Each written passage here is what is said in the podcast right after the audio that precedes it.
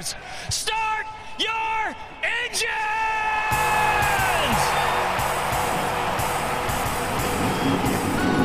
Welcome to the one place everybody wants to be Victory Lane, your source for news, analysis, discussion, interviews, and more from the world of NASCAR. Now, here's your host, Davey Segal. Welcome back, party people, to the place everybody wants to be. You know it, you love it. It, of course, is Victory Lane. Today's episode 102. We're climbing upwards in our triple digit escapades right now here on the show. We got Martinsville to preview, but nothing to recap. Hope everybody had a nice, relaxing off weekend. Everybody had a happy Easter if you celebrate. Happy Passover to my homies, eating some matzah. As you see, we got Kelly Crandall of Racer.com on the show with us today.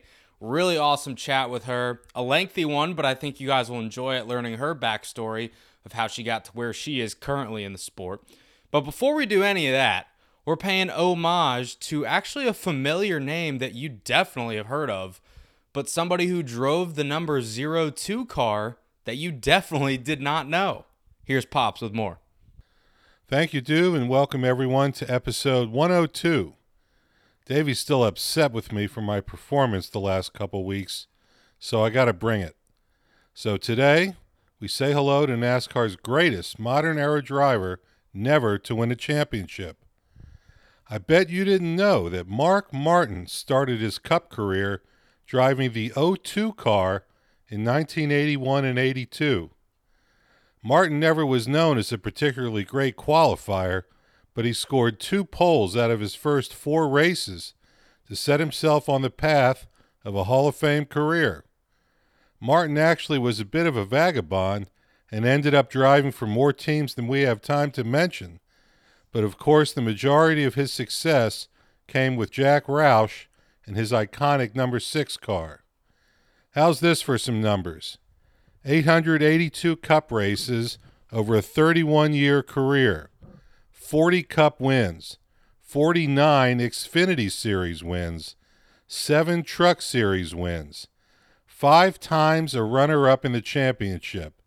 But the ones that really stick out for me and speak to Martin's greatness as a driver are his 13 IROC race wins and 5 IROC championships. It's too bad we don't currently have the International Race of Champions with us. It really was a crucible that put the best drivers from different series in equal cars to see who was best, and Martin's results speak volumes.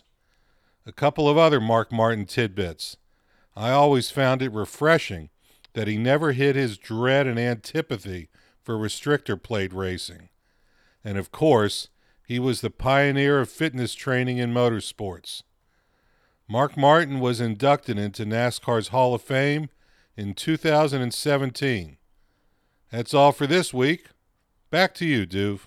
If I wasn't holding my microphone in one hand, I'd give you some claps because that's better. I, I like that. We're getting somewhere here. I don't know what you're going to do with 03, 04, 05, 06. I know 07. I know who, who you could do for that, and 09 probably as well we'll see what you got cooked up in the next few months for us in the Wayback segment. But thank you as always, Dad. Appreciate it. Let's start this episode off, as always, with a good old fashioned reggaeton. Let's chit chat a little bit about the Blue Emu 500 this upcoming weekend at Martinsville Speedway. We'll be quick and concise with it. There's still a lot of drivers looking for their first wins of the season, and there's a lot of them that realistically can get it done this weekend. Let's start off with the defending champ and the defending winner at Martinsville in the fall, Chase Elliott. Hendrick Motorsports, top of their game right now. Chase Elliott yet to get a win. Kind of surprising considering he's the defending champ, but last time the Cup Series was at this track, he got her done and got her done real well. How about Kevin Harvick? Last time the Cup Series was here, he was the opposite of Elliott. Did not get it done well at all. Had to resort to trying to wreck Kyle Busch on the final corner to get into the championship four. Did not do that well, and he did not run well at all in that race. So We'll see if he and Rodney Childers can rekindle some of their magic that they had in the years prior and run well at Martinsville. Something tells me that they're not going to have race winning speed, but they're definitely not going to be as bad as they were in the fall. I, I just don't think that's going to happen. But if it does, time to worry for real this time. How about Denny Hamlin? One of his home tracks, Martinsville Speedway. He has multiple wins at this venue, and he's only finished outside the top five this season once. That's a pretty crazy stat. He's definitely due for a win in 2021 and due for one at Martinsville as well. How about Brad Keselowski as well? Could be a Team Penske back to back to back with Blaney at Atlanta, Logano with the Bristol Dirt, and it could be Brad Keselowski at Martinsville as well. A couple years back, he dominated this race, led over 475 of the 500 circuits, I believe. I understand there was a different rules package then, and now it's different now. It's better, less spoiler, what have you, but still, he knows how to get around this joint pretty, pretty darn well. I would not count him out either. Plus, how about a first time winner in general? You could see Bubba Wallace, Tyler Reddick, Matt DiBenedetto, Daniel Suarez running really well at the Bristol Dirt for Trackhouse. I don't think that that would happen. I would definitely put my money on a repeat winner for 2021 or a new winner that has already won a cup race in their careers for this weekend because Martinsville is really, really tough physically, mentally. There's just a lot of stuff going on for a long, long race 500 grueling laps, going to a slow stop around the corners, which don't have grass anymore, which kind of is annoying, but oh well. Not gonna not gonna die on that hill. And also we got a modified race on Thursday. You guys may be listening to this on Thursday morning. If you are, I appreciate you because you are a subscriber clearly. And if you're not and you're listening to this after the modified race, well, I hope you watched and I hope you enjoyed because Ryan Preece is in the show and he's probably winning at this point. Um, but that's starting their season. And if you guys have not paid attention to modified racing, Ground Pounders put on a heck of a show. Wish I could be there for that race. That is one of their biggest races of the year. Xfinity is in action on Friday night and the Cup Series off on Sunday for the second week in a row. They're actually on Saturday night, short track racing under the lights. So again, another Sunday off. You had it at Bristol because of the rain. Then you had Easter. Now you have this upcoming Sunday off because we got a Saturday night short track action packed night going on over on the Fox family of networks. Again, the Blue Emu 500 from Martinsville Speedway. Be sure to tune in this weekend. Should be a good one. Interview time. Let's throw it over to my chat with Kelly Crandall of Racer.com. She's a podcast host herself the Racing Writers podcast, which, if you listen to this show, you probably should be listening to that one too. It's really, really good stuff. Also, an NMPA award winner multiple times over. Chatted about all those different things, how she got into the sport, what kind of sparked her interest, and then moving down to Charlotte. That's a big, big move for anybody in the industry. Why she did that, how it worked out in the couple years that followed suit. We got into a lot of stuff off track as well. Some stuff that I wanted to dive a little bit more into, but we'll have to save that for another day. Without further ado, here's my chat with Racer.com NMPA award winner, all around great gal, and really talented writer, Kelly Crandall. Pleasure to welcome on to the podcast this week, Kelly Crandall of Racer.com. She's a podcast host, NMPA award winner. But I want to start with her background that she has today in her car. She was going to tell me before we started recording, but she thought that it may be a little bit of a better anecdote if we were actually recording. So the floor is yours, Kelly. What's going on today? Well, we're on Zoom. I don't know if you actually use this video or not, but if you do, uh-huh. I figure I always like to set the scene for people if it, Please. it's unique. So I drove up to New Jersey yesterday. That's why we couldn't record yesterday. So I'm visiting my parents for Easter. Well, my parents' house is kind of it's kind of a circus, you know. I I grew up in a very loud household. Uh-huh. So there's between their dogs and my dogs, their cats, there's a teenager inside. Uh my youngest sister's 10, soon to be 10, so she'll be mm-hmm. in there. The phone rings off the hook. I didn't want to take a chance. I couldn't find anywhere quiet. So I said, well, I'll just go sit in my car. So here I am in the frigid New Jersey air in my car, but it's nice and quiet. So we're good. It's devotion. I appreciate that. Listen, I've done podcasts in cars and planes. Oh, in, yeah. uh, yeah, cars, planes, closets at the racetrack, haulers. Yeah, I've If there's a space to do something, you've probably been in there working. I think so. I think I've got it all covered now. Yeah. Well, even this past week at Bristol, you were set up shop in the monsoon in your car watching F1 on your dashboard, typing and editing your podcast on your computer. So you're used to this. It's a good setup for you. Well, I'm glad you knew I was editing the podcast because I got some p- messages that people had no idea what was on my computer screen. Yeah. So we, I mean, we had to check out of the hotel anyway that morning. So I was like, Right. well, I'll go to Starbucks, I'll get something to eat, and I'll just go sit in my car at the racetrack because the press box wasn't open. Right. And it was it was raining anyway. So I was like, well, Classic I'll just set- yeah, I'll just set myself up here. So yeah, plugged the iPad into the uh, I guess the Bluetooth of my car so I could listen to the race and watch it through my iPad. And then yeah, Mhm. pulled out the computer and did some work. And then by the time they canceled it, I drove home. So that was all set. Uh, travel horror stories and travel fun stories. You know, you get a lot of them when you're on the NASCAR beat. So since we're on this, I just want to touch on it a little bit more. You've been on the NASCAR beat for almost like I think almost 10 full years now. We'll get into that a little bit more, but I know you've you've been through a lot of rainouts. You've been through a lot of postponements. Uh, so have I. You've you've had your fair share, pretty much a lot more than me, I would say. Um, what are some of your worst, best, favorite, least favorite, most memorable moments at the racetrack while you've been on the NASCAR beat? I know it's a very loaded question, but Yeah. go ahead. Well, it's fun. I had a feeling you're going to ask that, and I was going to take the easy way out because I was going to say I can't share those because I'm I'm con- I want to write a book. I've always said one of my it. goals, yeah, one of my goals in life is to write a book or multiple books. I just don't know what I would write about.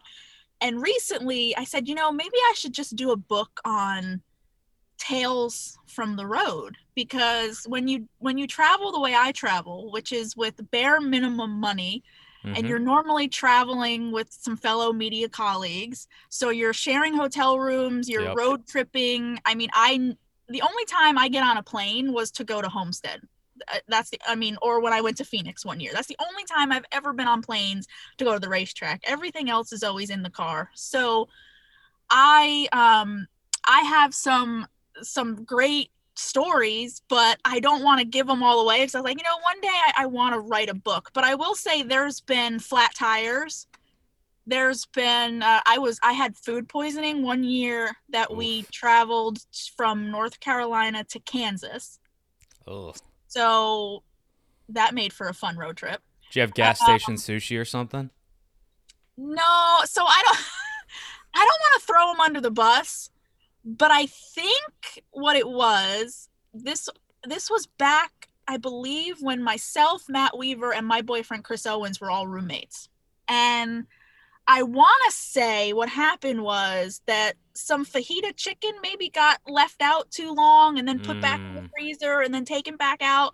Anyway, I just remember it was fajita chicken. Somehow I ate it and um, made for a very long road trip to Kansas. I was in the uh, infield care center for Oof. quite a while.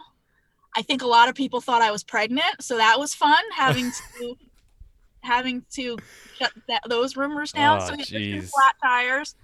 I don't know if you have a PG podcast, uh, Davey, but I will say, and you can cut this out if it's if it's over the line. There was also, it didn't happen to me, but I was there. There was also there is a story of Jerry Jordan being propositioned by a working lady at like 2 a.m. in West Virginia. I'm just saying that happened too. So Please go on.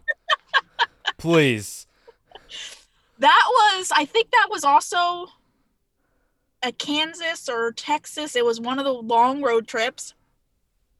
And we had to stop at a Walmart because we had a flat tire. So they patched up the tire and somehow we ended up at Walmart. It was like 2 a.m. And I think we needed more, like another par or something. I'm terrible at telling stories. So if I do write a book, I'm going to have to really kind of get all deep. But moral of the story is we ended up at Walmart in some small town in West Virginia at like 2 a.m. I stay in the car. I'm sitting in the car because it's cold. I'm tired. I'm pissed off because I just want to go home. Right. Jerry calls me from in the Walmart and he's like, I'm being followed around and propositioned by a pregnant prostitute. And I thought he was joking. And then he comes out of the store. Love Jerry to death, but out of all people, Jerry, you serious? like, come on. I'm telling you, true story, hand to God. It was just a I believe story. you. So yeah, I thought he was joking with me until he comes out of the Walmart and the the lady was still following him. So Mm. How did he get rid of her?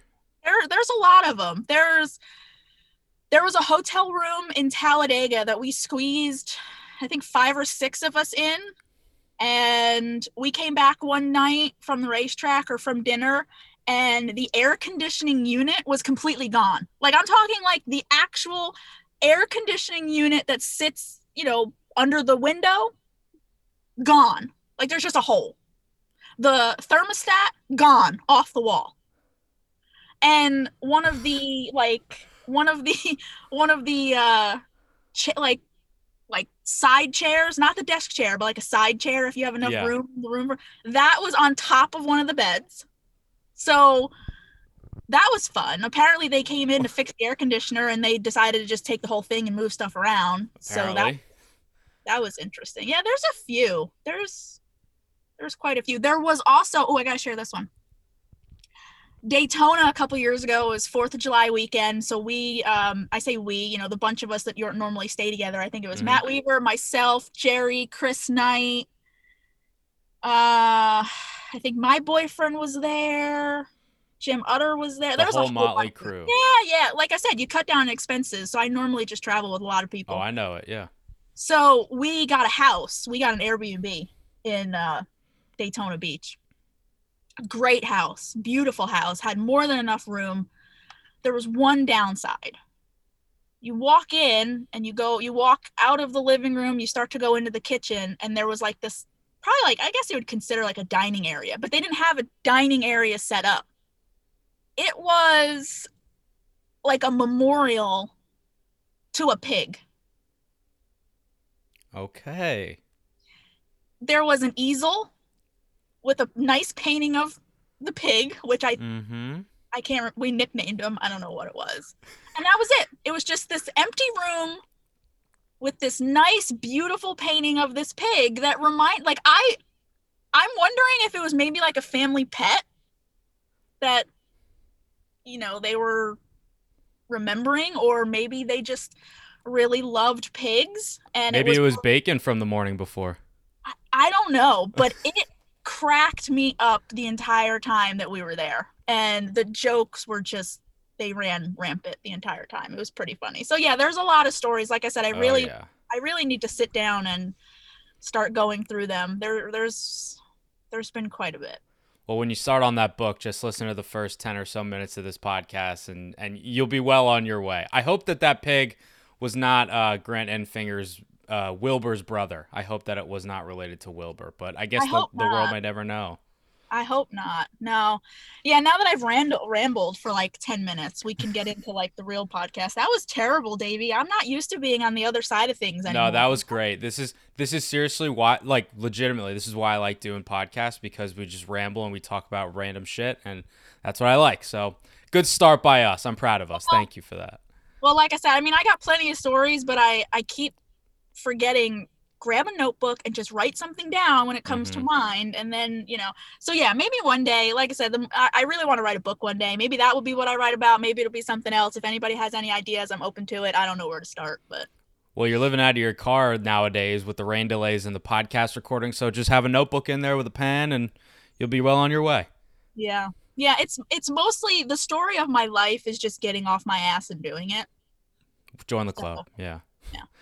All right. This is a this is a good segue because I was doing research on you yesterday, and you know I'm, I'm looking up your career and trying to find this information, and usually when I'm doing research on drivers or, or crew chiefs, owners, whatever, right? Like they're big enough where they have their own like page on Google where like you type their name and something pops up with their picture and a little bio, right?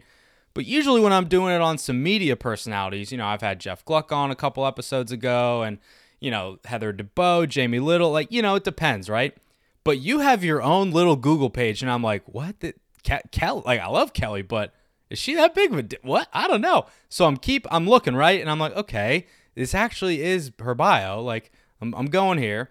Then it says your spouse, which was not correct. and it says that you're an actress. So I want you to confirm or deny. Were you in a Christmas Carol? Because apparently you're an actress, Kelly. Kelly Crandall, the actress. No, I'm not an actress. There's also a, a professional women's hockey player that I share a name with. I'm Oh. not her either, uh, unfortunately. Thanks for clearing that up. Uh, I have wielded a hockey stick a time or two in my day. In fact, I've put one through my sister's door when we were kids.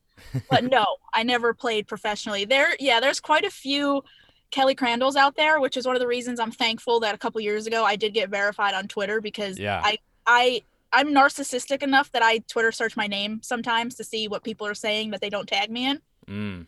and I discovered that there's quite a bit of Kelly Crandalls out there. So, but Oh, no, yeah. I was I was not an actress. Terrible, terrible actress.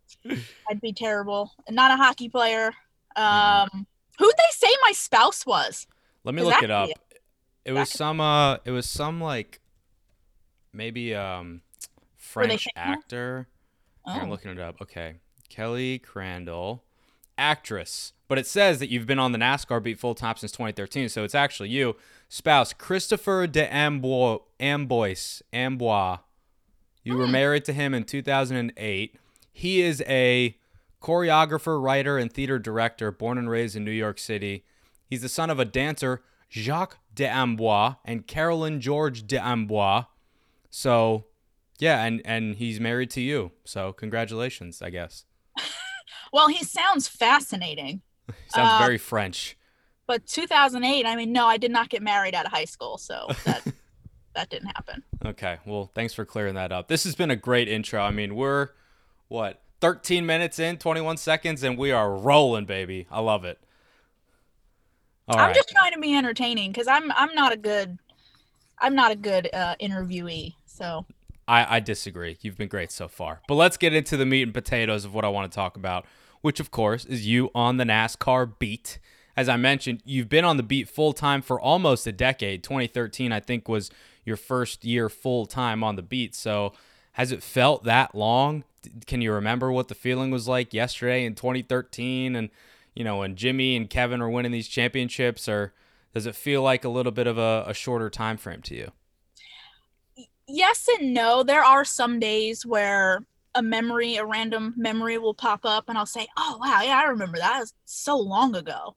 And then there's other days where I sit here and I have this terrible, terrible thing where I feel like I've accomplished nothing and I've done nothing. And it's Mm. been and I feel like I've been here for five minutes type of deal. Yeah. So yes and no, but I let me rewind. So 2013, 2013 is is a year that sticks out because that was the year that I quit my job. I was a daycare teacher. I quit my job in August.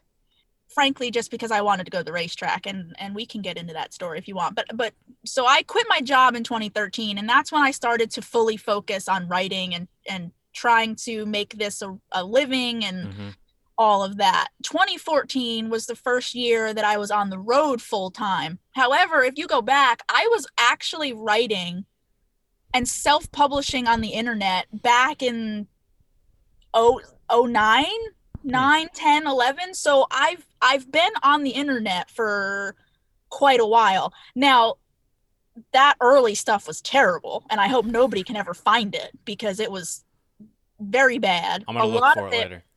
A, a lot of it was just me regurgitating other people's work just Yeah. basically practicing like trying to I did the same thing. yeah like I, I just wanted to write and if i didn't have any access well let me just try let me regurgitate and just just find ways Get some to reps. yeah so um it you know like i said hopefully nobody ever finds it it was terrible it was very unoriginal it was very very bad um but yeah i had i started self-publishing on bleacher report back when anybody could sign up and create a pro- profile on bleacher report and Wow. i did that i did a little bit on speedway media Me too. I think there was probably some other one-offs in there. Like I was just trying to write wherever I could write, and uh, I got my first credentials in 2010 and 11, the years that the Truck Series went back to Darlington for those Mhm. one-off races. I was there. Those are the first races I ever covered. And then, like I said, in in 2013, by that point, I was doing stuff with Popular Speed and I wanted to go to the racetrack more and and just quit my job so I could do that. And and then I started really yeah digging in full time with Popular Speed going into 2014. And yeah, haven't looked back since, I guess. So let's go even further back than that because up until that point, you obviously developed a passion for the sport. You watched it, you you grew to love it, wanted to become more involved with it and make a career out of it. So how did you get involved with racing and NASCAR specifically even before that and learn to love it? Well, so I've told this story a few times, but for people who haven't heard it, I mean, obviously the Daytona 500 is the Super Bowl, right? It's it's our biggest race. Even if you're a casual fan, you watch the Daytona 500. And that's where my dad was at that point. He had been a race fan when he was younger, but you know, the older he got, it was again, it was just more of a casual thing, but he was watching the Daytona 500 in 2001, which of course we lost Dale Sr. that day. Mm-hmm. I wasn't watching, I wasn't paying attention, but I heard about it cuz he talked about it with his friends. And for the next what four or five months all i heard from my dad was he and his friend talking about we should go to daytona in july. We should try and get tickets. That race is going to be something you know that first race they're going to be back. We should you know we should try and go there. Well of course they didn't get tickets but they kept talking about it and talking about it so i'm mm-hmm. hearing this for months. So i sat down what was it july 7th 2001 and watched that race and the way I remember it, and maybe my mind is just embellishing it now, but the way I remember it, I sat down in a beanbag chair, watched that race, and never got up. I was, I was hooked. I don't know if it was again just the enormity of that race, if right. you know the speed, the lights, the colors, just everything.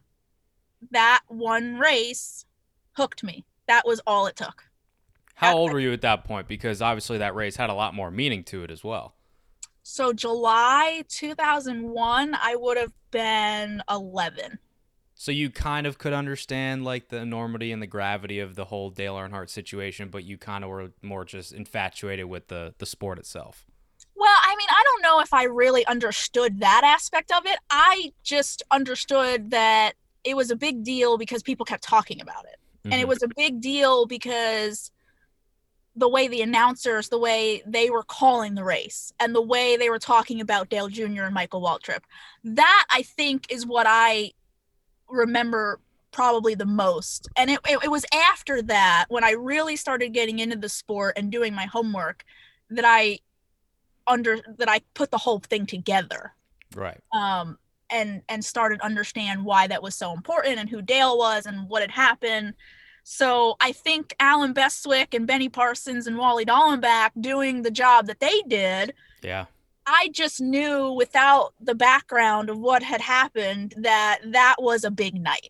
And yeah. and again, I mean between the speed and the sound and the colors and it was under the lights that that was it. That was all it took. And then that, you know, that's the reason one of the reasons Daytona means so much to me. Mm-hmm. Yeah, it's a spectacle in every sense of the word. So, not surprised why that hooked you there. So let's go back even a little bit further, or I guess move forward. We're going to be jumping around a little bit. Um, you got your communications degree from Central Penn College, and obviously at that point you had to have some thought of I want to go down a certain road and maybe be more involved with NASCAR, maybe on the writing journalism side. Um, when was the point for you when you really realized like all right, I want to go do this for real. Like, I'm trying to put all my eggs in this basket. Was it when you quit your day job as a daycare worker, or was it, you know, in college? Take me back to that mindset. All right, I'm going to get long winded here so you can cut me off. So we'll, we'll start. Yeah. By the time I was in college, I knew what I wanted to do, but I figured out what I wanted to do, if that makes sense, when I was a sophomore in high school.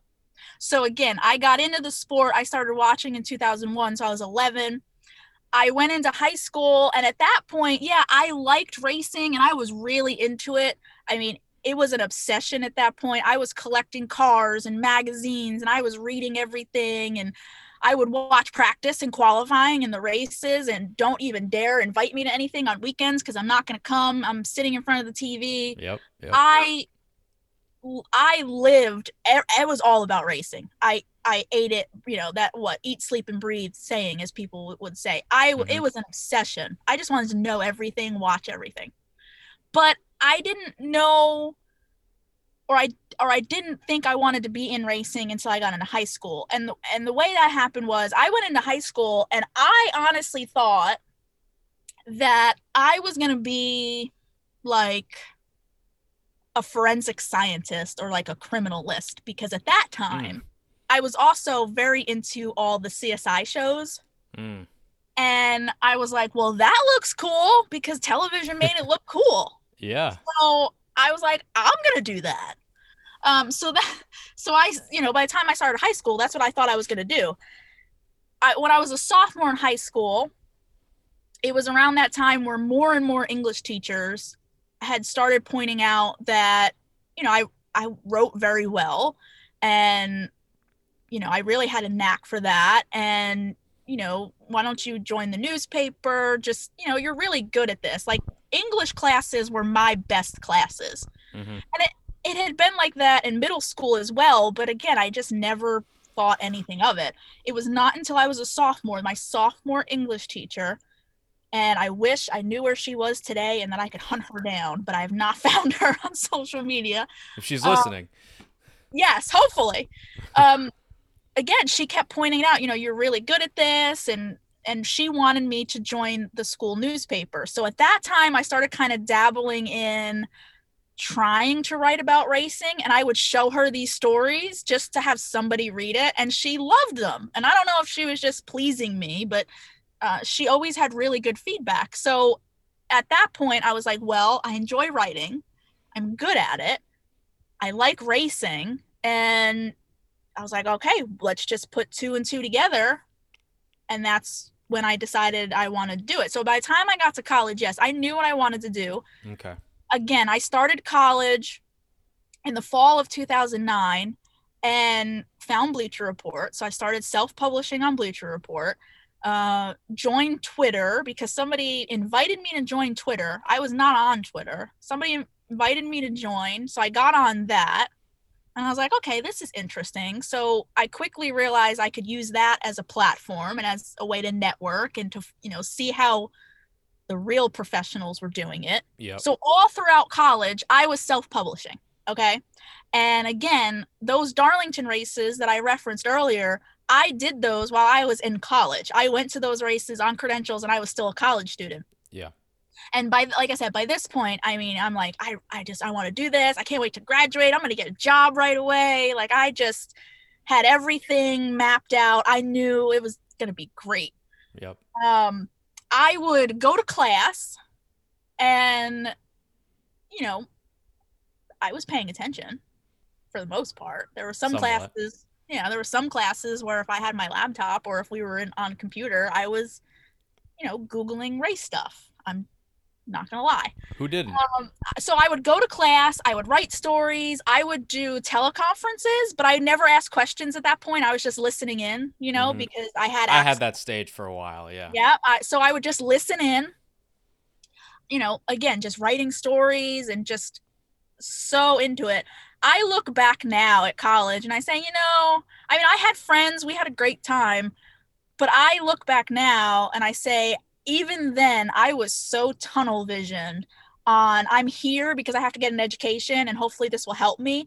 But I already knew what I wanted to do and where I wanted to be that I really didn't pay too much attention to anything else. Like I said, I mm-hmm. went to class, I wrote stories, and I watched racing. That that that's what I did. And again, I had friends, we hung out, we had a great time. Yeah. So graduated college, came home, did not get a job right away because that's not how it works. Crazy how that works. Yeah. So quickly got you know smacked down into the real world and realized, okay, well I have to pay the bills, so I need to do something. And uh, I've always had younger siblings, so you know for the I feel really comfortable around kids and and really good with kids. So I had tons of babysitting jobs, so I became a daycare teacher here in town. And I did that from I probably late 2011 I think I joined until 2013. Mhm. And again, I would work 5 days a week, full day of work, come home, okay, what can I write? What can I what's going on? uh, you know, on my lunch breaks, I'm checking Twitter, I'm checking my phone, seeing what's going on because I was still obsessed, wanted to know everything. So at this point, it's still something that's on the side, but something that you want to be doing eventually full time. Yeah, I wanted to do it. I just didn't know how. I just didn't know where to look, you know, like that. Mhm. And even to this day, that's my biggest problem is, you know, I didn't know how to network. I don't know who to talk to and, and where to look. So I got a job because I needed a job and I needed to pay the bills, but I did not want to do that forever. You know, and, and I struggled with that because I could feel myself becoming content as a daycare teacher because it was simple. You know, you get up, you work five days a week, you have weekends off, and you know, I could still do the racing thing and I'm living at home. So I'm only paying, you know, maybe a car bill and student loans or whatever it is, but Mhm. life's pretty good. So yeah, so then it got to the point where I was like, okay, I'm I know I'm getting content. I'm getting lazy and I still want to really do this. So what happened was at this point again, I, I was with Speedway Media. I was starting to dabble with popular speed and I wanted to go to I think it was the Atlanta races back when Atlanta their second date was in was around Labor Day or it was it was yeah, it would have been Labor Day weekend. So I requested time off for uh, at the daycare and I knew they were not going to give it to me. I knew they were going to deny it because at that time there was just a lot of baloney going on there and I was just overworking there in general and just not happy with a lot of stuff that was happening. There was a lot of teacher turnover. We were short staffed. So I knew they were not going to approve it. Mm-hmm. And I told my closest friends there, my, my colleagues, I said, if they don't approve it, I'm going to quit. And nobody believed me. And I said, no, I'm, I'm going to quit because I'm going to the racetrack. I have to do this. I have to get out of here. So sure enough, I was prepared. They came in one morning, told me or gave me what a piece of paper, whatever it is, however they did it, and said, you know, my my request was denied. That was like breakfast time. Like literally, I don't even think I was there 30 minutes that day. Okay. That was He said, breakfast. "See ya." Oh wait, wait. So that was breakfast. By lunch, when I clocked out for my lunch break, I walked down the hallway into the office, dropped my letter of resignation on the on the desk, and walked out to lunch. I thought for sure when I came back the door was going to be locked. Right? Like I Yeah. thought they were going to be pissed. I was like, "There's no way." They are letting me finish these two weeks. It's just not going to happen. I'm going to come back from lunch and the door's going to be locked. The door was not locked. I came back. I finished my two weeks and walked out, never looked back, went to Atlanta. And after that, I also got to go to Martinsville because I, Mhm. you know, like I said, didn't have a job. So I also That's went right. to Martinsville, went to Charlotte. And uh, yeah, things suddenly with popular speed were like, okay, I'm gonna, I'm gonna kind of go with them full time. And then, like I said, by 2014, I was full time with popular speed and on the road uh, as much as I could be and wanted to be. And here we are. You were right. That was long winded, but we covered a lot of ground and you, we covered a lot of things that I wanted to. So thank you for that because you filled in a lot of different gaps. Because I had a couple questions on like, because I knew popular speed was where you kind of got your footing more firmly, and that's where you started going to a lot more races before you ended up going to racer. But I know you had some stops along the way. I think you were at front stretch for a little bit, weren't you? Yep, front stretch was in there. Um, I did NASCAR Illustrated for a Yep. while. NBC they- Sports a little bit. Yeah, before they went. Well, so NBC Sports was after, was when my deal. Well, I don't know how to say this. I want to be honest, but I there's just some things that are better left unsaid. hmm When my time with Popular Speed was over, that is when I went and wound up and had a stint with NBC Sports uh, before I then wound up with Racer. So yeah, there's there's been quite a few places, but yeah, I did a I Yeah. did some time with Front Stretch, like I said, Speedway Media. I'm sure I'm missing some, but yeah, NASCAR Illustrated, the magazine was in there. hmm I did some one-offs for NASCAR.com. Uh, I then joined NASCAR.com in 2017 for a couple months, uh, kind of just a behind the scenes, more of like an editor. I mean, I wrote some stories, but it was mostly Yeah. editing, helping with the website, helping with the mobile app. hmm Um, Yeah, I've been a little bit of everywhere, but again, I mean, in, that's because in the er, in the early days, quote unquote, I just wanted to write and I just wanted a platform, and I Yeah. was going to go wherever I could get published. Mm-hmm. Um, so that's why it's it's kind of an extensive list. Yeah, that makes sense. So I I wouldn't be doing my job if I didn't ask, and we c- we can edit this out if you want. But I don't know like the story behind Popular Speed because I've heard things from different people in terms of how they were treated or how things ended, whatever. Again, we can edit this out if we want, but I, I don't know like actually what happened or the full story. So, however much you're comfortable sharing, can you just shed a little light on what that situation really was all about? Well, you can keep this in. Like I said, I, I'm just, you know, there are some things that are better left unsaid. I, I'm Mhm. very curious who you talk to. So when we're when we're done rolling, I will be asking about that. Okay. Um, so Popular Speed was great because again, it gave me a platform, and I will forever be grateful that I had that platform. I will forever be grateful that I got to go to the racetrack and I got to move to North Carolina because of Popular Speed and the people I knew at Popular Speed, and basically talking my way into a spare bedroom uh, to come live in North Carolina. Can I clear something up too? So because like my perspective, right? Front stretch, it's like I can't live off of front stretch. But popular speed, you were getting paid enough so that you were able to move down to North Carolina.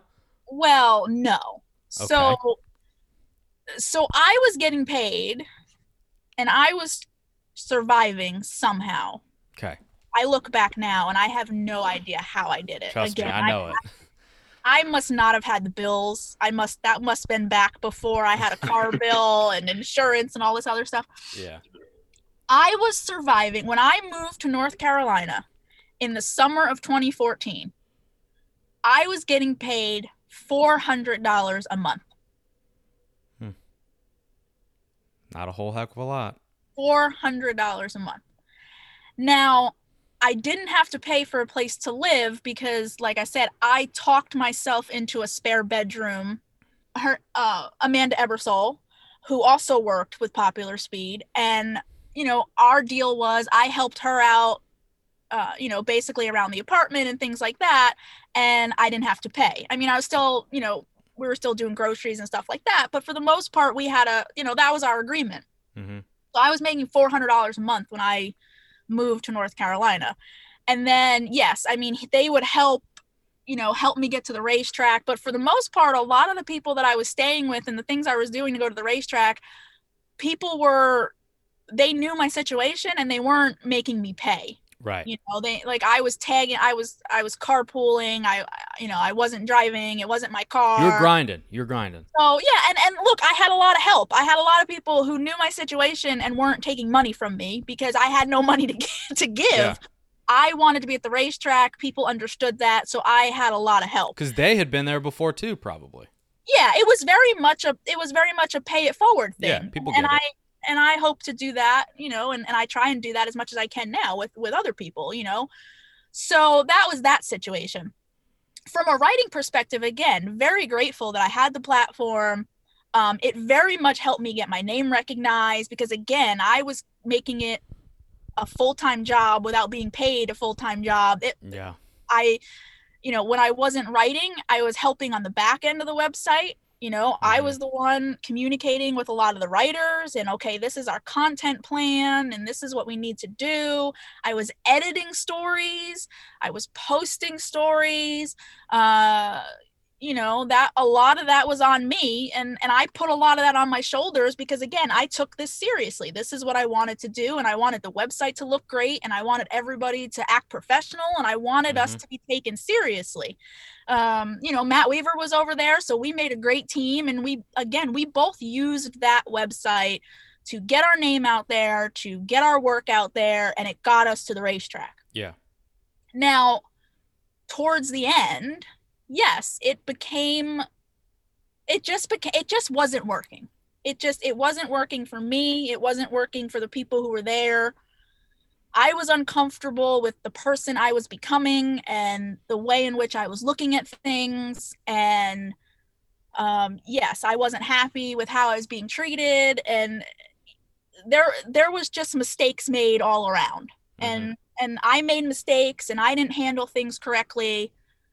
Um, so yeah, it just got to be a very bad situation. So uh June-ish 2016, I finally said, you know, I, I can't do this anymore.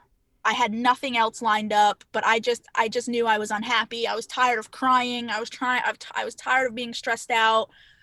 I was tired. Like I said, there was just a lot that just was not good. Yeah. So I will just say that it was it was just yeah, it was just in both of our interests to just yeah go separate ways. I'm picking up what you're putting down, and yeah. w- once we stop recording, I think we'll uh, we we may get a little bit more into it.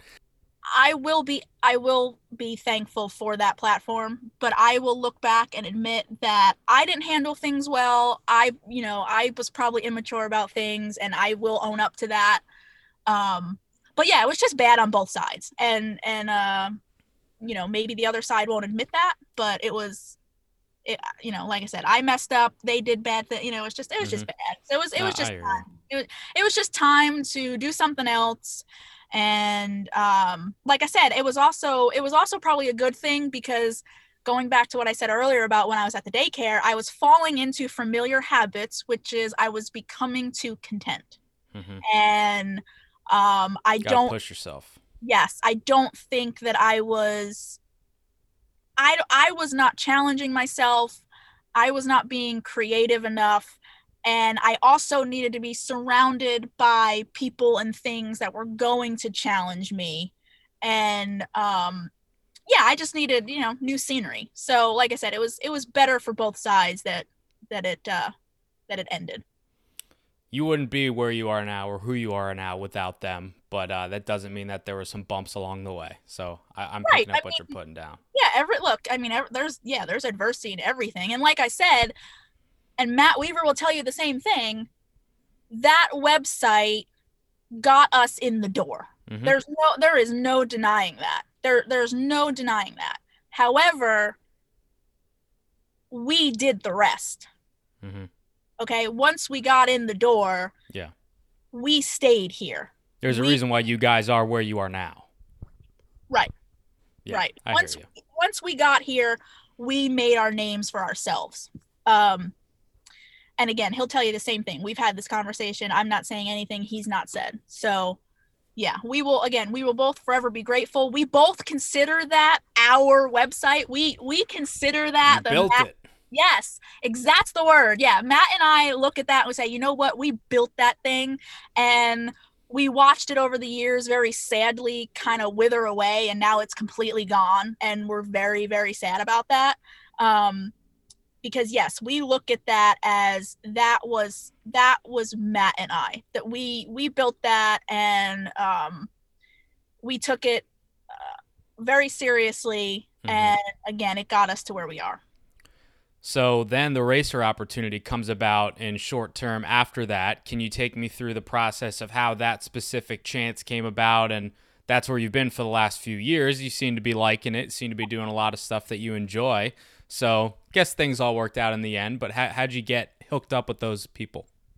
So, yeah, so June 2016, I ended with Popular Speed. I actually wound up in July at NBC Sports because um, I had previously talked to them about an opportunity and nothing came of it. And then when I became available, so to speak, when suddenly I was telling everybody, "Hey, I've I've got you know nothing going on. I have nothing."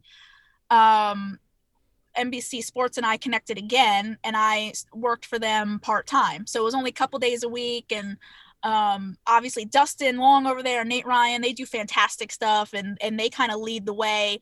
Uh, but yeah, myself and and uh, at the time, well, now Daniel McFadin's gone, and Jerry Bonkowski's also gone from mm-hmm. there.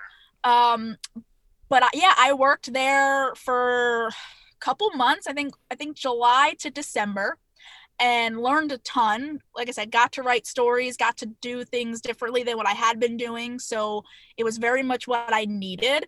And listen, if anybody ever gets the chance to work with Dustin or Nate, you take that because absolutely they are tremendous at what they do and and honestly that time um, and again, I was only working part time. It wasn't like I was doing it every day, unfortunately. I would have loved to have done that, but that wasn't the role that they needed me for.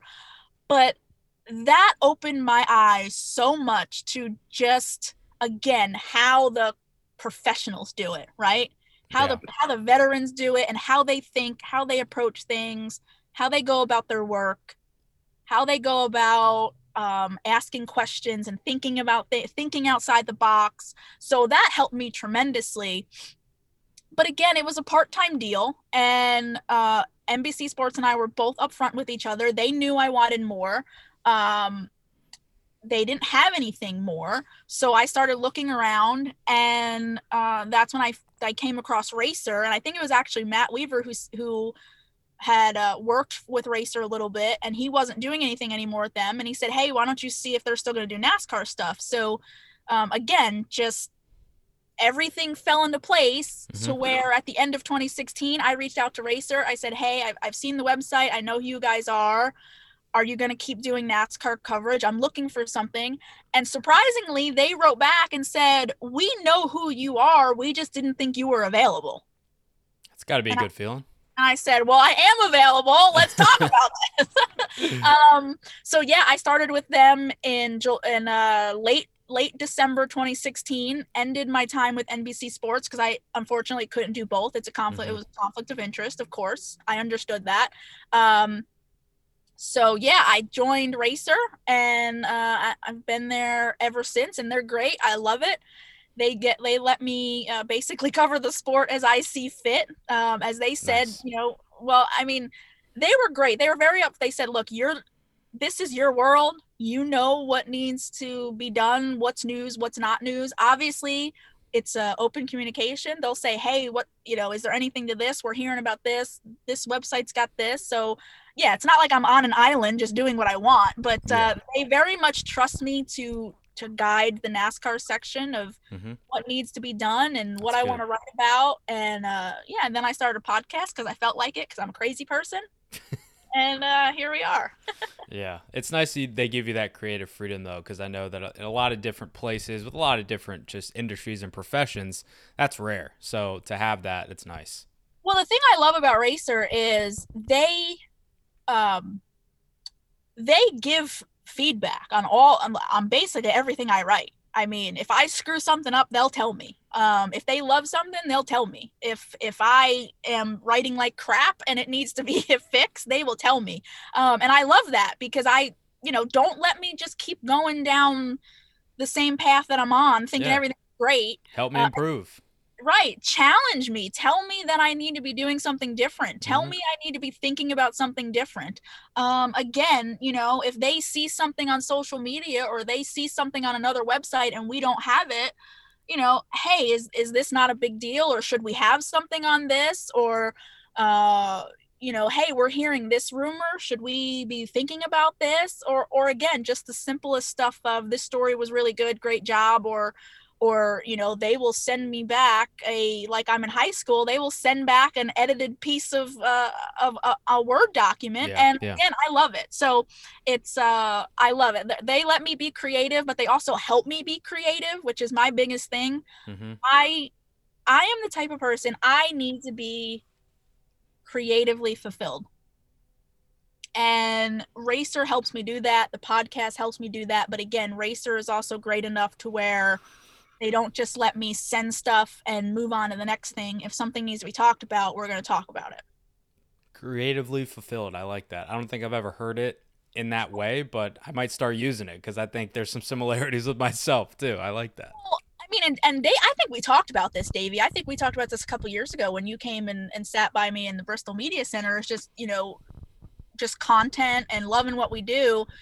But again, I, yeah, I have to be creatively fulfilled. I, um, going back to what I said earlier, I will go through phases where I feel great. I feel like I'm doing great work and you know, all right, I've got the podcast and I'm writing and I'm going to, you know, this is great. And then there's other times where I will sit here and be like, I haven't done a damn thing.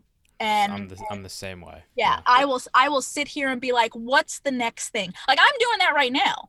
Like what more is there for me to do? Okay, the podcast is great, but sh- is there is there more I could be doing with the podcast or is it magazine work or like I mentioned I want to write books. Do I Mhm. want to write a TV show? Nah, you know, like I I'm always looking and I just always want to do more. Yeah.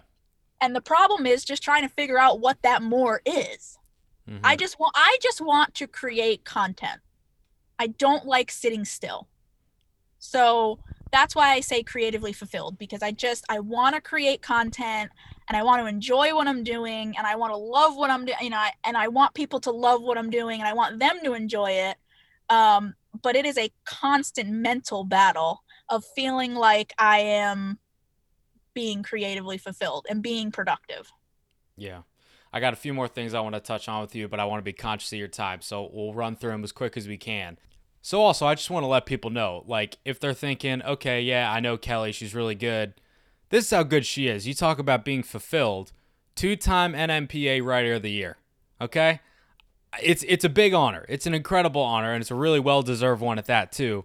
I'm curious because somebody who has not received that honor and probably will never receive an honor like that, uh, what is that feeling like? Because given all the things that you went through, the trials, the tribulations, the four hundred dollars a month, just all all of these different things that you were just grinding to get to the top of the mountain and be where you are, to have that recognition and have that award, people recognize your work for what it is, which is outstanding. For you especially, I, I know that's got to be really, really rewarding. Well, I mean, I'm look, I'm still grinding. It's not course, easy. yeah. You know, it's not an yeah, it's not an easy business. Um you know, as I listen to you say that, I start to get a little teary-eyed because you the way you put it, I mean, that's exactly what it was. The the first year I won that award, that was handed out in December or uh, excuse me, in January. And that was handed out a couple months after I had left Popular Speed. And I was now embarking, like I said, I was now going into this new thing with Racer, but you know, just everything was so new and it was still raw, you know, all the ups and downs. And I remember I posted that on Instagram. I when I with the tr- with mm-hmm. the trophy, the, the caption was something to that effect. It was, you know, all the long nights, the early mornings, the arguments, the drama, the te- you know blood sweat and tears something to that effect it's on instagram that that's what i posted i said it was all worth it and i took a picture of that trophy the first year that i won it this will be this is a funny story you'll get a, you'll get a kick out of this so i had been an NMPA member for uh, a couple years i knew what it was and i had been to the con- it's it's called a convention which is when the they do the hall of fame and we do uh, that's where all the Mhm. awards are handed out for photography. Oh, excuse me, photography, writing, uh, and radio, TV, all that. I had been there. I had sat through that for years. You know, the year that I won uh, the first one, the the Writer of the Year award, I'm sitting there and um, I won a couple awards and it didn't click with me for whatever again i had sat there for years. I should have known how this worked but for whatever reason it didn't click with me that the way writer of the year is determined it is like racing it's a point system. So when when you win you know fifth place for columns you get whatever points for that. Well if you then win third place for spot news you get uh, points for that. Just like in racing, you tally all the points up of people who have won the individual awards, and that's what determines the overall writer of the year. So, so I'm sitting there, and I had won a couple of awards, not thinking anything of it. I'm just so excited that I was win. You know, I'm just so excited that I was Yeah. winning awards. Deb Williams. Oh, I love Deb, but I wanted to kill her for this. Deb Williams uh, long time journalist in this sport. Uh, wonderful, wonderful woman. She's been a mentor and a great friend. We were sitting next to each other at the table. Deb leans over after I'd won my second or third award, whatever it was. She leans, kind of leans backwards because she was looking at the stage. And she whispers to me, Get your speech ready because you're probably going to win Writer of the Year and I almost threw up. Why? Because you're nervous? No, no, this is a true story. Because my brain was not putting two and two together that the winner of the overall award is the one who is winning all the other awards, right? Because it's Yeah, a point yeah. system, right? So, so, so if you sit there, for anybody who's an NMPA member who who might you know might not like me is just dumb and didn't write right. So when you go and you listen to oh this person win this award and this person, if you start Yeah, doing the math in your head, the one the the people the the person whose name is repeatedly getting called is probably going to be in the running for the overall right of the year award. My brain was not putting that together because I had never won it. Because right, I had Yeah. never won it, so I didn't think like that. I did not think about ever being writer of the year. So when Deb leans over, when Deb leans over and says, you know, some I'm paraphrasing, but basically says, you know, hey, get you should prepare a speech. You're probably going to win writer of the year. You know, I've been sitting here Uh-huh. tallying it. You know, like she was literally She's a vet. She knows how this works. Yeah. She knew. She knew. My heart jumped in my throat and I felt nauseous. I was because that's when it clicked and I said, "Oh my god." And then literally she says that she says that and like a minute or two later they went like it was Uh-huh. very soon after they went to the overall award and yeah, they called my name and I was like I blacked out. I'm not to lie, Davey. I I have asked people who were there that night what I said because you do have to give a speech. I have asked people, what did I say? Because I blacked out.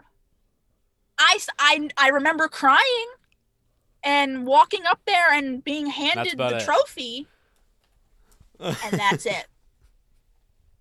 And other than that, I am I will say this. I am so thankful to Jerry Jordan because I pick on him all the time. You know, he's like my big brother and he's always looking out for me. Jerry had the wherewithal to start Mhm. taking pictures because all of those pictures now are basically my memory because I don't That's remember crazy. anything. He snapped pictures of everybody who came over to congratulate me. And there is one really great picture, and I believe it's on Instagram if anybody is curious to go find it. There is a really great picture of me sitting in my chair after the whole thing was over.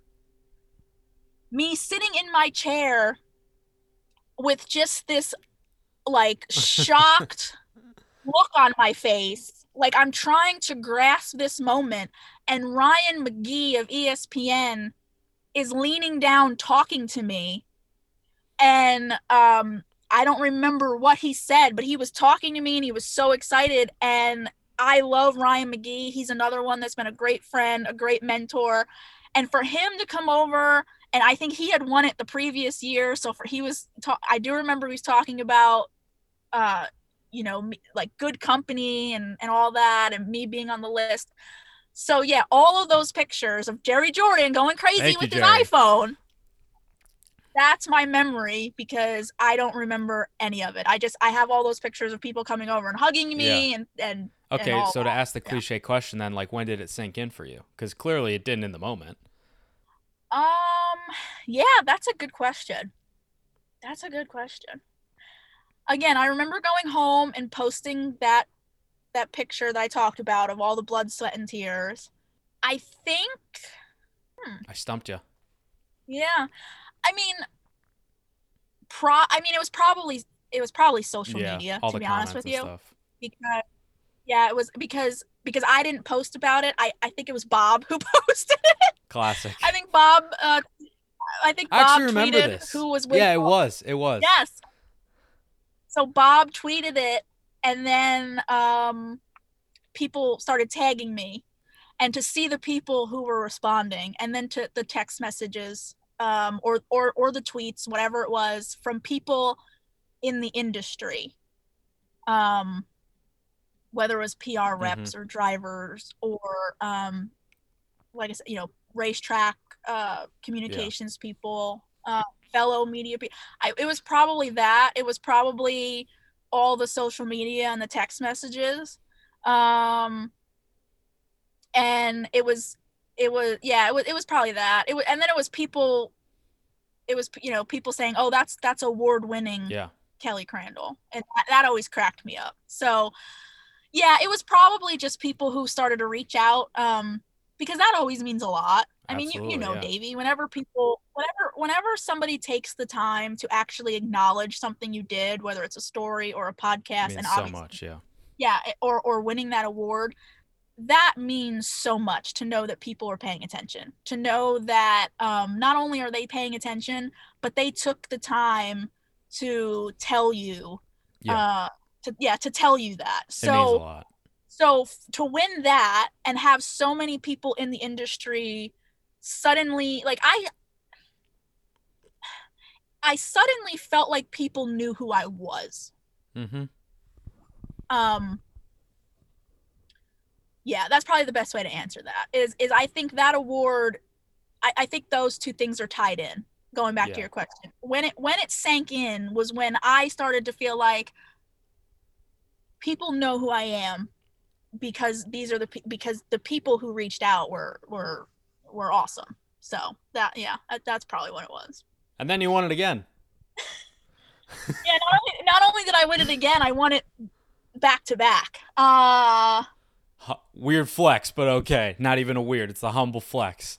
Well, yeah, I got some crap on that on social media because I posted something about it and, and people thought I was bragging. And I said, Oh, no, no, no, I. I, I didn't. It, like I was like, no, no, no, I, I, I'm not meaning to brag. Like I, I don't even remember what I was posting, but um, You have the right to brag. Also, like, back off. Whatever. well, you know, I'm you know, also- haters. Well, listen, I'm also one of those that I remember all the negative comments more than I remember the positive. Of course you comments. do. Yeah, I- everybody I does.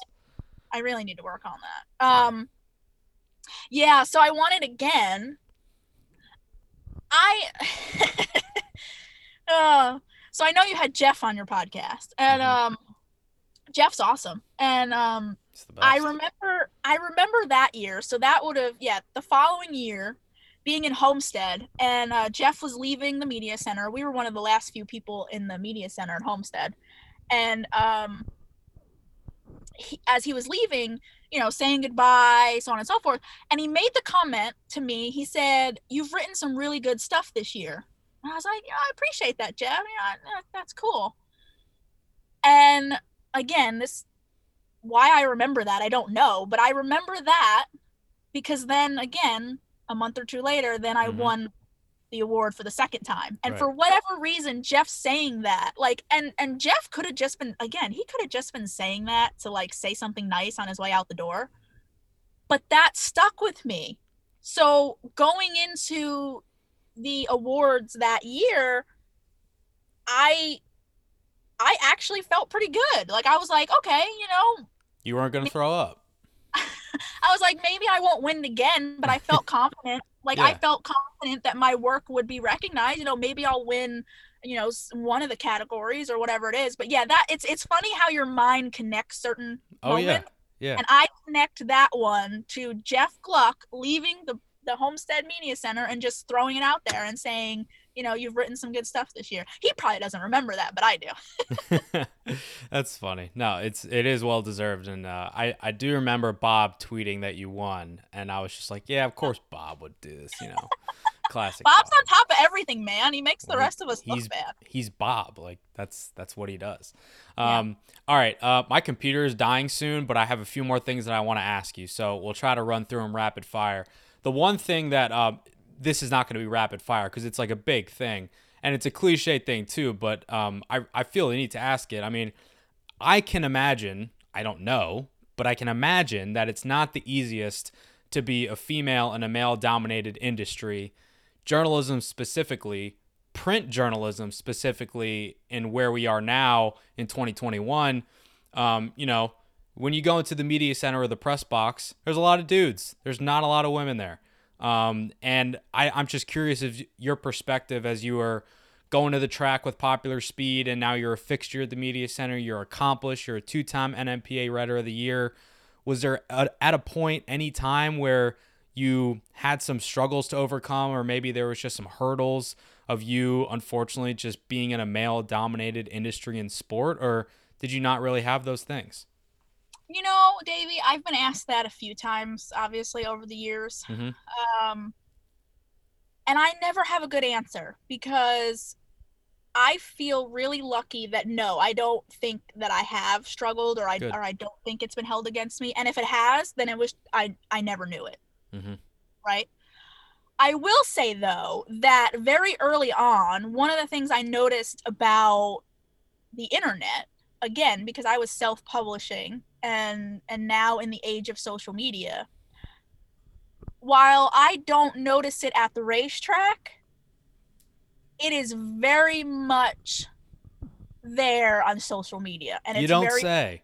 yeah, it, and, and it's very much there in the comment section. Oh, yeah. Not on Racer. I haven't seen it on Racer, but it was there again in the early days Mhm. of people would make the comment that I had no idea what I was talking about because I was a woman, or I had no idea what I was talking about because uh, such and such topic happened before my time. I do remember that. Um, and I would get so upset, obviously.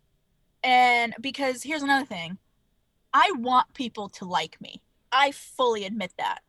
I want people to like me and respect me. I don't like confrontation. Um, I struggle with self confidence. So I don't want people mad at me. Like Mhm. I, I just want to do the right things and I want people to like me, right? yeah. Um, which funny enough, I was listening to Door Bumper Clear the other day and Marty Smith. I was uh, just gonna say Marty said the exact same thing.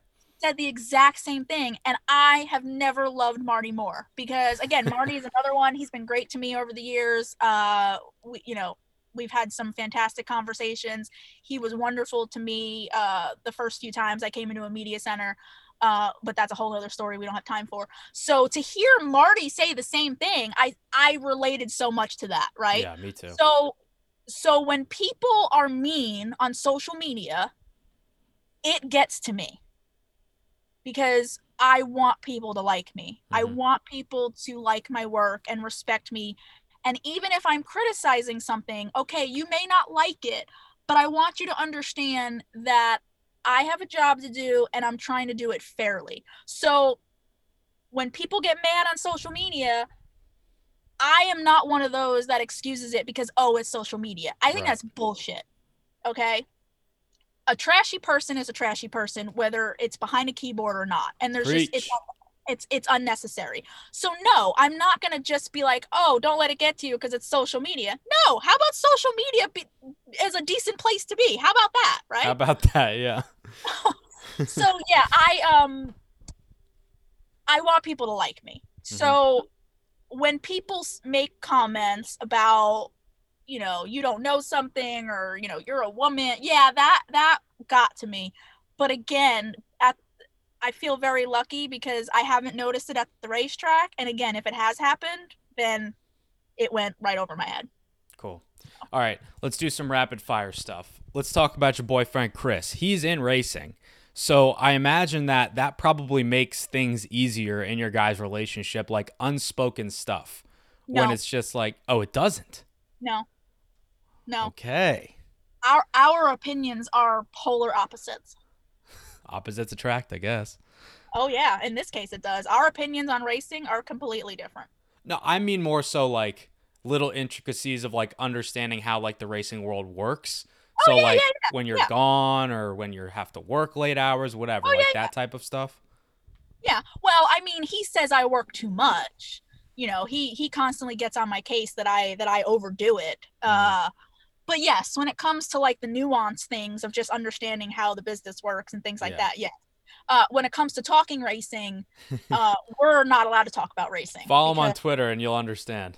yeah he um yeah we're not allowed to talk about racing because it leads to full-blown arguments and feelings Yeah. get hurt I, I understand that. Um, so this is a podcast. Clearly, you have one of your own, which is way better than mine, Racing Writers Podcast. I love it. I I've listened to every single episode. I don't know if you know that. Um, I was Ryan Ellis your first ever guest. yes it was Yeah. and uh so because you said that uh i need you to feed my ego davey you said you've listened from the very beginning to I now. I have. It- it's gotten better right Much better. Absolutely. All Hundred right, percent. that's what I- You've gotten better as an interviewer. You've gotten more comfortable on the microphone. The quality has gotten better. You have ads now. Like it, it's much better. Trust me. But I have listened to every single one from episode one to now.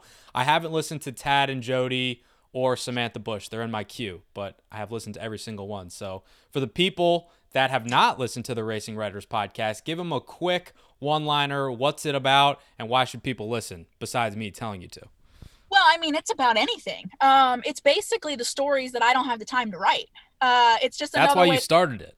Yeah, it's another way to create content. And again, I love talking to people, and I think when you can get your subject to start talking and not interrupt them, which is something I've worked very hard over the years to just let people talk and not Uh-huh. interrupt, is uh, you can get some great stuff. And I've had guests say things on there I never thought they would say, or tell stories, or just get emotional. So, yeah, the podcast is just another way for me to create content that I can't put on the website because I would have to work 24 7. And as much as I love this sport, I just can't physically do that. No, it, it's not. It's not possible. and it's much better. A podcast, I mean, sometimes it's just much better to hear, to actually hear it from the person. Yeah, it is. That that's one of the main reasons I started this because, you know, I I originally like wanted to be a writer. I wanted to be but like Bob, and then I realized I discovered radio in college. I discovered television, and I was like, oh, these are fun mediums. So I started doing more of that stuff.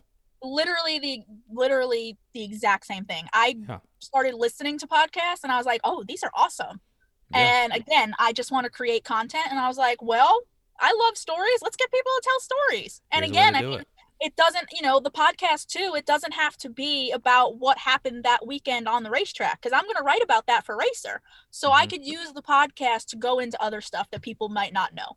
and you do, and it's great. All right, I'm at five percent, so we'll do rapid fire here again. Um, you love wrestling. I am not in that sphere. I, I have not gotten into it. I can't get into it, but plenty of NASCAR fans are. You obviously know that. There's a Yeah. lot of overlap. A lot of personalities come to the racetrack. Um, I had Alan Cavanna on a few months ago, and obviously he's huge into it.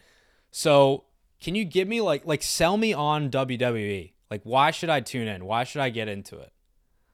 Well, I mean, I I got into it as a kid, so Yeah, yeah. You know, back, back then I thought it was real. I thought the Undertaker was going to kidnap me and try and sacrifice me like he did Stephanie McMahon one day on Raw. So but you're saying he's not going to do that? he's not. Um, you know, it's just it's just really fun to escape reality.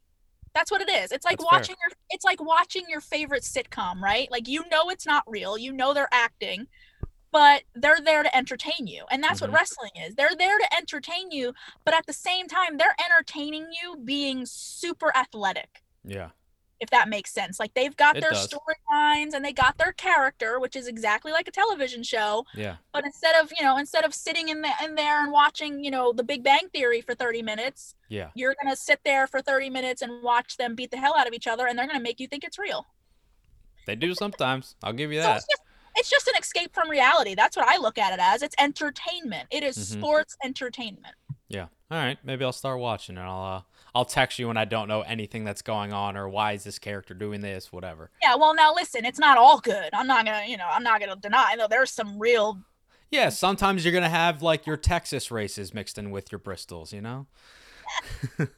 um, all right, another thing. You visited North Wilkesboro Speedway, which is in the news this week for hopefully good reasons. Maybe Marcus and Marcus are gonna bring it back. Who knows? Um, how cool was that to do? Because that's still on my bucket list. I really want to go there and just see the place. And I know you did that a couple years ago. yeah that was something where um, matt matt was going up there to do a story and uh, chris my chris was going to photograph it and i was like well then i'm going so um, we got really lucky because the man who lives there on property which again Mhm. this is a couple years ago so i don't know if it's the same thing but the man who lives there on property uh, was very open to letting us explore and talking to us and uh, yeah we got to just literally walk into the racetrack So cool. and and do all that and you know i had chris take some artsy photos for me and They were very artsy. it yeah i i understood it then i like being there um you know you you hear so much about it but going there getting to see it take it in trying to Yeah. envision it as it was in its heyday It's really Um, cool. And just again it's just about appreciating history Mhm. so yeah i i loved that that was enjoyable I wanted to talk about the Spurs and the Steelers a little bit and maybe the U.S. women's national team, but I, I only have time for one more. And I was not going to let you leave without talking about Schitt's Creek. Okay? Had to. Who's your favorite character and why? Favorite character? Uh, I I guess David. Yeah. I just I, I love his one-liners. I love his facial expressions because they're I'm so great. I'm kind of like that. You know, sometimes my friends and family will will will say that like when I really get rolling, like my facial expressions and I'll I'm not funny, but every once in a while I will have a very quick witty comeback. so yeah. I like David too. Uh, Moira, I was like hot and cold with, but just her Oh. voice is unbelievable. So Oh, so her that. funny. We so uh back during Christmas, my sister and I got uh we convinced my mom to watch it Mm. and um we realized that David and Alexis is actually just me and my sister and my mom could not stop laughing. She's like that that is how you two were when you were younger. they actually started the show after your guys' family. Fun fact. Yes. Yes. I mean, we didn't, you know, lose all our money because, you know, we never had any to begin with. But, but yes, the the picking on each other and Yeah. hating each other, yeah, that that is us to Yeah. a T. I love it. All right, I lied. One last question. Um, Well, don't ask about the Spurs or or anything because they I won't. suck. Uh, the Ducks suck. Uh, football's over. The Steelers. I mean, we all Yeah. know what happened there. Uh, Mhm. I don't want to talk about that. I didn't know you Uh, were a Ducks fan. Well, listen, I mean, come on, Davey. We grew up when the freaking movies were coming out, That's right? I was yeah. like, uh, like that was cool. I was like, oh, this is a real thing. I'm in. That's true. All right, uh, I'm at two percent now. So make this answer quick if you don't mind, and I, I it's gonna be hard to, but I'm curious what else you want to accomplish in your career. Do you have any like big time goals specifically? And if you do, what are they? And please make it quick so I don't die. Yeah, yeah. Going back to what I said earlier, I mean, I feel like I want to write books. I want to, you know, I, would love to get my work in Racer magazine. Um, I want to be. I hope one day before my career is over to be a, a member of the Hall of Fame voting committee. I think that would be uh, That'd be fantastic. Um, so yeah, I mean, there's plenty more, but we don't have time to go into all of it. But those are the big ones. Like I said, I just I just want to keep creating content. I'd love to co-host on Sirius XM on a more permanent basis You do great. So yeah, let's put I'd love out. to associate produce for you. Yes, well, put that out there in the universe, Davey. Come on. now. It's out there, Dom, if you're listening. So yeah, there. I I've got a list. I keep uh, I keep lists. I keep journals of, of things. That Mhm. that would have been a great story to tell. We'll have to we'll have to do a second part. We can talk about my uh, it's called a cookie jar. I Mm, learned that I learned that from uh, an ex Navy SEAL. That's a good story. Interesting. All right. Well, we'll but save yeah. that for part two. How about that? Cool. Well, Kelly, this has been so much fun. I thank you for your time. You gave me so much of it just sitting in your car in cold New Jersey. So uh, enjoy that roast beef sandwich when you get it. Uh, and I, uh, I seriously appreciate your time, your honesty, though. I, I, I respect the hell out of you as a, as a writer and a journalist, and uh, I'm glad that we have this friendship and uh, appreciate all your help over the years. And I hope to see you soon at the racetrack, hopefully soon. Yeah, man. No, I appreciate it. Thanks for having me on. You're doing great stuff, Davey. I love listening, and uh, I hope you enjoyed it. I enjoyed it. So we'll have to do another one for sure. I love talking. I mean, I don't like talking about myself, but I can, as you noticed, I can talk. Well, you just talked about yourself for uh, an hour and 15 minutes, so maybe you want to revise that statement. Yeah. Well, you're listen. You're doing great stuff. Really, honestly. I love it. So I appreciate you asking. I don't know why you wanted to have me on, but I appreciate it. Wow, great stories. I want people to learn more about you, so I appreciate the time, and we'll catch you down the road. All right, buddy. And we're back. Thank you to Kelly for carving out a lot of time for me there, sitting in her car because she was, uh, as she mentioned, at her parents' place in Jersey, and there's a lot of stuff going on in the house. So I appreciate her chilling in the car with me for about an hour and change. Great to have her on. And again, if you if you don't listen to the Racing Writers podcast and you're a racing fan, you're doing yourself a disservice. I just finished the episode with Tag Geschichter, and it was pretty, pretty, pretty good. So I go listen to that. Once you guys are done with this and the Frontstretch podcast, of course, had William Byron on this week. So Victory Lane, Frontstretch podcast, then go ahead and hit on the Racing Writers podcast. That's the pantheon here on this show for me. Lug nuts of the week. Cue that funky music, white boy. Tyler Reddick has completed the next gen test that has happened at Darlington Raceway the past couple days.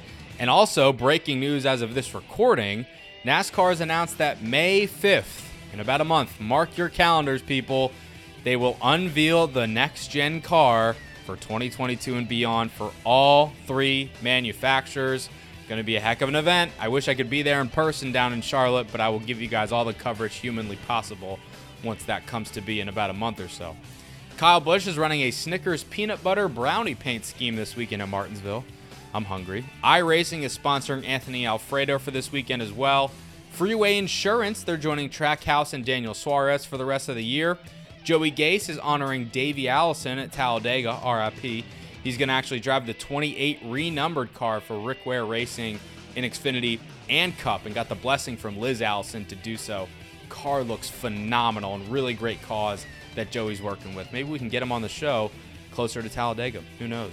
Santino Ferrucci announced that he's going to be competing in the Indianapolis 500 with Rahal Letterman Lanigan Racing, and that's NASCAR noteworthy because he obviously is running a partial schedule with Sam Hunt Racing this year in the 26 Toyota. First Pacific Funding, they've extended their partnership with Jeremy Clements Racing. Good to see a smaller team racking up some more dollars. Howie DiSavino III, he's going to make his Truck Series debut at Richmond with Jordan Anderson Racing in the three truck. And congratulations to John Hunter and Taylor Nemechek, who welcomed their first child into the world, Aspen Palmer Nemechek. Uh, by all accounts, mom is doing well, so is the baby, so congratulations to them. And that'll wrap things up for episode 102 of Victory Lane 2.0. As always, guys, if you like what you heard, do me a favor. You, know what I'm going to say by now. Leave a rating, a review, subscribe to the podcast, iTunes, Spotify, Google, SoundCloud, anywhere you get your podcast. We should be available there for your consumption. I'm still working hard at NBC, working hard at Sirius. Got some other irons in the fire that I might be able to let you guys know about sometime in the near future. I'm working hard for you guys behind the scenes and also on this pod all the time, obviously. So stick with me and let me know if you want to hear from a certain guest or you want a new segment on the show. Whatever. I'm here for you guys. So please just let me know. But I got some cool guests lined up coming up, and I think that you guys will not be disappointed. Enjoy Martinsville this weekend. Say hello to Kelly on the Racing Writers podcast. Stay safe, stay inside, keep washing those hands, wear your mask, get vaccinated, and I'll catch you on the flip side.